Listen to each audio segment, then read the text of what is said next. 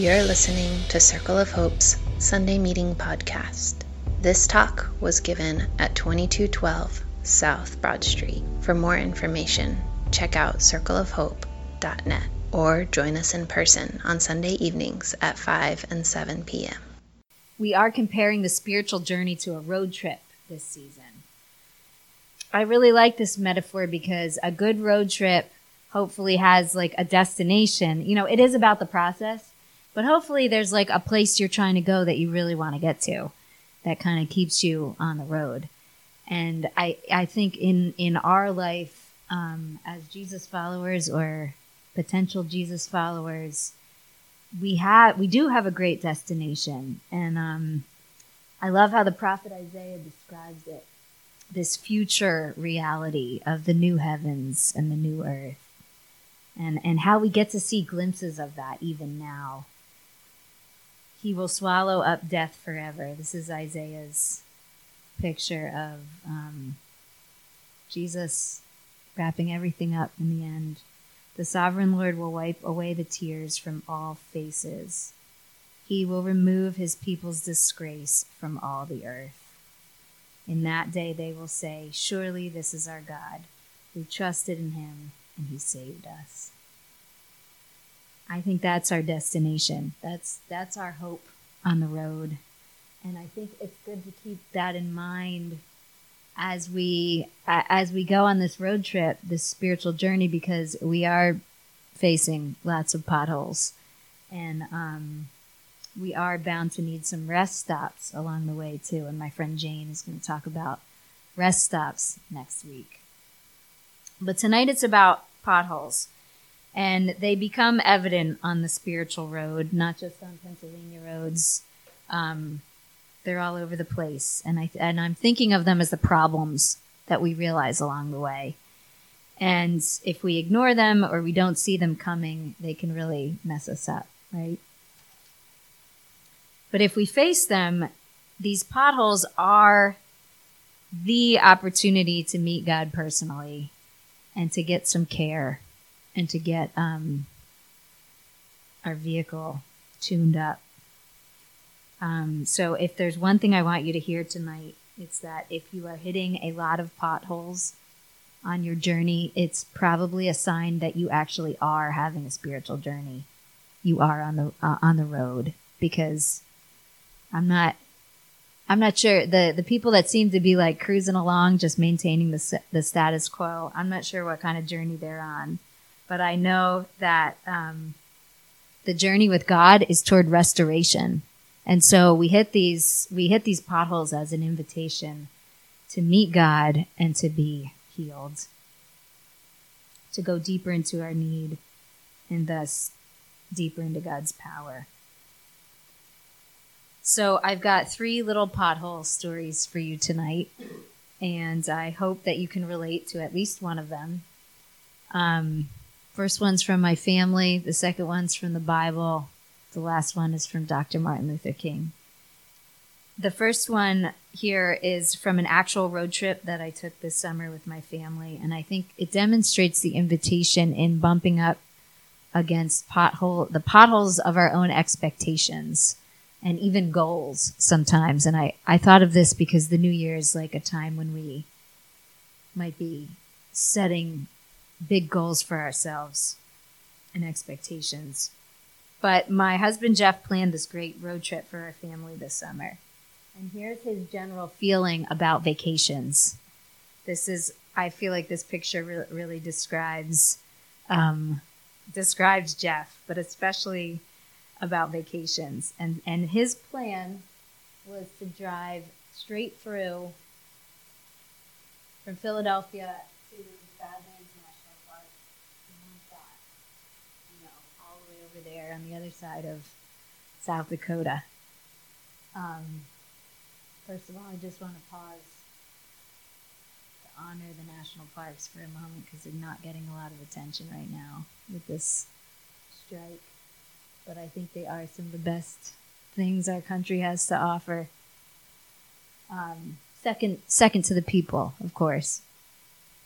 But Jeff wanted to drive. Jeff had this goal, and the plan was drive straight to the Badlands and like Like, just, I don't know if you've ever seen pictures of the Badlands or been there, but it's just gorgeous. And like, they say sunrise, if you can get sunrise in the Badlands, like, it's breathtaking. So that was a goal that we'd just be like pulling up for sunrise. And, um, it wasn't that crazy because we've done you know that's a 23 and a half hour drive and we've done stuff like that before but we were a little bit younger.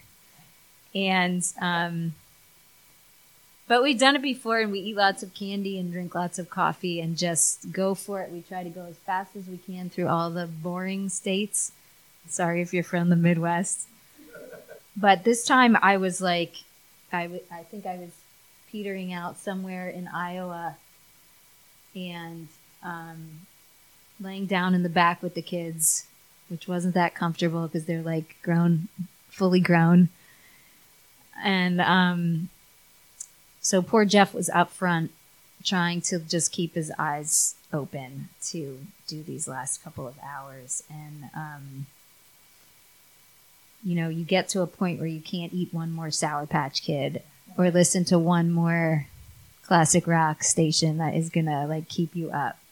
And so Jeff had the wisdom to give up on the plan and we pulled into this crappy motel, rolled out our sleeping pads and got like three or four hours of sleep and we made it to the Badlands the next day, but it was not it was not this um you know, it wasn't the original plan, but I, I was so grateful that we got there alive. You know, we actually got there, which was in question. Um, if Jeff hadn't faced the pothole of his limitation, of our limitations, instead of just like plowing through and running right over it. The lesson I'm relearning from that is that sometimes we, we have to have the problem and change the plan um, instead of plowing right through. We have to take that invitation. And and I think this example might seem really obvious, but I think it takes some real spiritual discernment when we're like in the midst of our inspiration or desire or like big dream um, or other people's expectations of us, and we just want to like we don't want to give up. We just want to go for it. It's hard to give up sometimes, especially on good things. But that's what the pothole can help us do. And I think that realizing how important we are to others can sometimes help us in that discernment. Second story now from the Bible. Um, this story is is from an actual road trip. Paul, or he, his name was Saul at the time. He was on the Damascus Road, and you guys have probably heard this story. He was a guy who was um, really hang- talk about not wanting to give up. He did not want to give up on his religion and his education, his his stat, his anti Jesus status that gave him a lot of security. Um, his ego was all tied up in this, and he thought he was being righteous, sort of. But he he the pothole that he actually meets on this road is so cool to me because it actually is Jesus. You know, Jesus meets him in this blinding light and says, "Why why are you fighting against me? You're making life so hard on yourself." And that and that's what I like most uh, about the invitation of this pothole is that is it's that it's hard to fight against God. It's kind of exhausting. And so and Paul Paul finally gets that, and I love how he he repeats this conversion story a couple times in the book of Acts.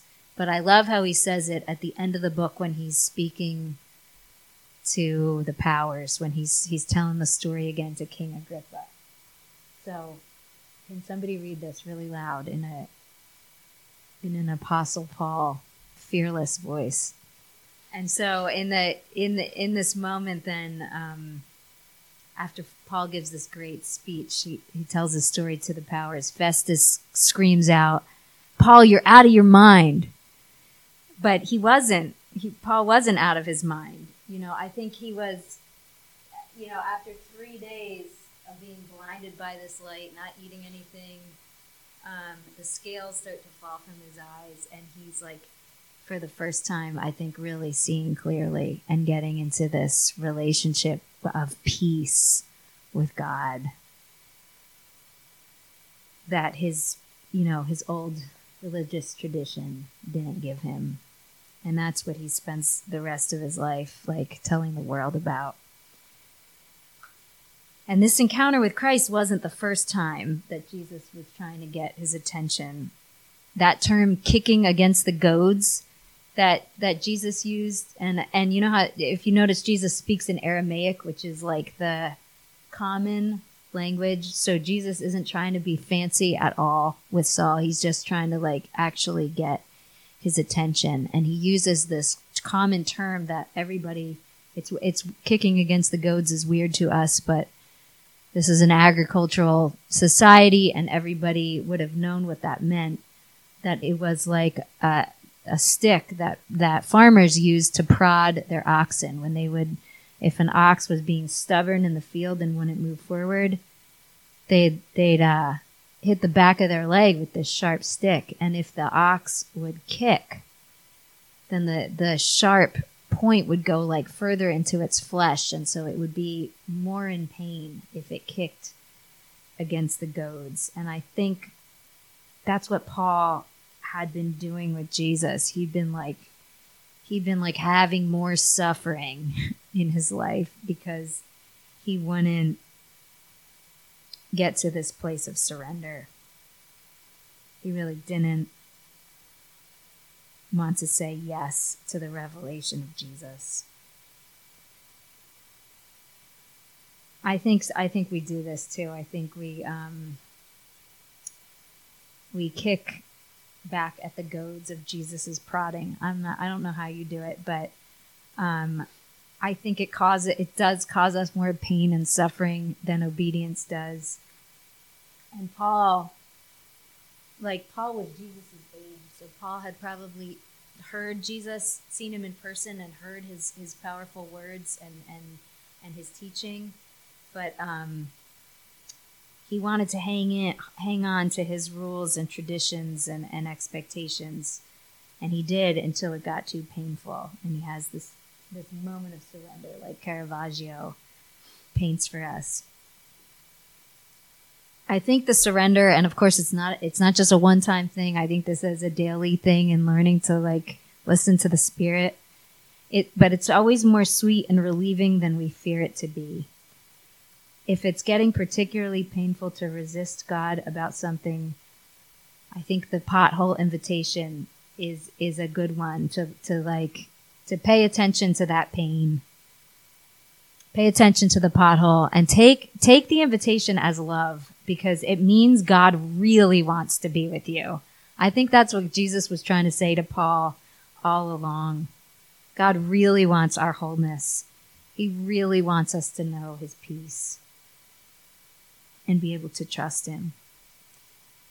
My last story is from Dr. Martin Luther King because we're on the, the brink of this holiday, and I keep learning from this guy like new things every year. And um, talk about a guy who faced a lot of potholes. I mean, he he was trying to dismantle racism, materialism, and militarism he, and he was brave enough to name those as like the triplicate evils in our in our society. We're still facing those, obviously, in huge ways today. In some ways, like even bigger with mass incarceration and uh, the growing gap between the rich and the poor, and um, the way that environmental injustice affects Black and Brown people everywhere it might be easy to say that we're worse off today, but without Dr. King's courage to really get a movement going within the church, I we'd we'd be who knows where we'd be. So he faced overwhelming odds and he faced them. He didn't just lay down and shut up. He did something. And what I'm what I'm so struck with this year is that he he did something even through his own depression Dr. King tried to, when he was a child, he tried to commit suicide twice. And if you know anything about cl- severe clinical depression, if kids are trying to commit suicide, it's pretty bad. he did, and and toward the end of his life, his staff really tried to get him into psychiatric care. But what what I'm learning from him is that he he faced his own suffering and he he channeled it to make change. Um, I think I think his depression was really part of his brilliance in the hands of Jesus, and and part of the empathy that he was able to maintain in in in keeping this approach this nonviolent approach. He had so much it, it so much pressure to return violence for violence, but he stuck with this enemy love in the way of Jesus, um, not passively, but actively. And he taught in, in one of my favorite sermons of his, he talks about being creatively maladjusted. And I think this is where you can get um, a sense of his sort of acceptance and usage of his own depression. He says, um, everybody passionately seeks to be well adjusted, but there are some things in our world to which people of goodwill must be maladjusted. Human salvation lies in the hands of the creatively maladjusted. So to be maladjusted, you know, means to stop going along, to not act like everything's fine, to be abnormal, to have your grief, to not need to maintain the status quo. Psychologists, you know, refer to being adjusted as like being functional in the society, you know, fitting in. And people, of course, are rewarded by society for being well adjusted. But I think Dr. King discovered that that that this that can be a kind of conformism that is just deadly to to growth and creativity and following Jesus. King realized that to face potholes, especially the deepest problems, we have to become, in a sense, abnormal we have to stop going along. We have to stop accepting what is accepted. The good news is we can have our grief. I think this is, there's great freedom. In his whole life is about freedom, even in death. We can have our grief. We can have the problem, you know, because Jesus certainly is. All day long, Jesus is not acting like everything's okay. He's weeping with people. He's caring for the poor. He's dying and rising, speaking truth to power. So it's no secret that Dr. King was a Jesus follower, and I, I think he was a real one in this courage to be creatively maladjusted, to not pretend that everything was okay. And what he did instead was apply love directly and courageously to some of the biggest and most entrenched potholes in the world, and he made a difference. He made up his mind to creatively suffer with Christ, even when it would have been more popular to return violence for violence or to allow political sponsors to kind of push him around for profit or to just shut up and go away. But instead, he took on bigger and bigger. You know, he started with racism, but he um, he kept addressing problems to the end. Even uh, dying at, for in a protest for labor rights for garbage workers. Um, he wouldn't stop. And so I, I hope you hear this talk as encouragement to face potholes. The road trip is not about flying through, pushing through, and pretending they're not there. The spiritual journey, the journey with Jesus, invites us to know ourselves and others as we really are. And that takes courage. But I think there's a lot of freedom there to receive the love and forgiveness and presence of Jesus and apply that love to the potholes as best we can. And we can't really do it alone, but I think we can start even right now in this meeting, as Jimmy was trying to get us to do a couple minutes ago. We can start even right now as we worship. asking God to apply his love and wisdom to our struggles right now. So let me pray for us. Jesus, um, thank you for the example of um, not needing to uh, just smile and pretend that everything's okay. Thank you for your honesty and courage in recognizing the hurt and pain in the world and um, applying your love directly to it, directly to us, even in our struggles.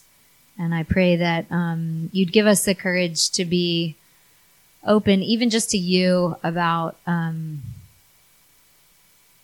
how we're doing right now. And uh, to let you speak some truth there, um, even if it's just your presence, Lord, that that um, that we're going to get through it. I pray that you would give us that gift tonight. Thank you for your love and uh, keep giving us courage, like Dr. King. In Jesus' name, amen. Thanks for listening to Circle of Hope's Sunday Meeting Podcast. If you want to talk about it or get connected to a cell, you can find one under our Connect drop down at circleofhope.net.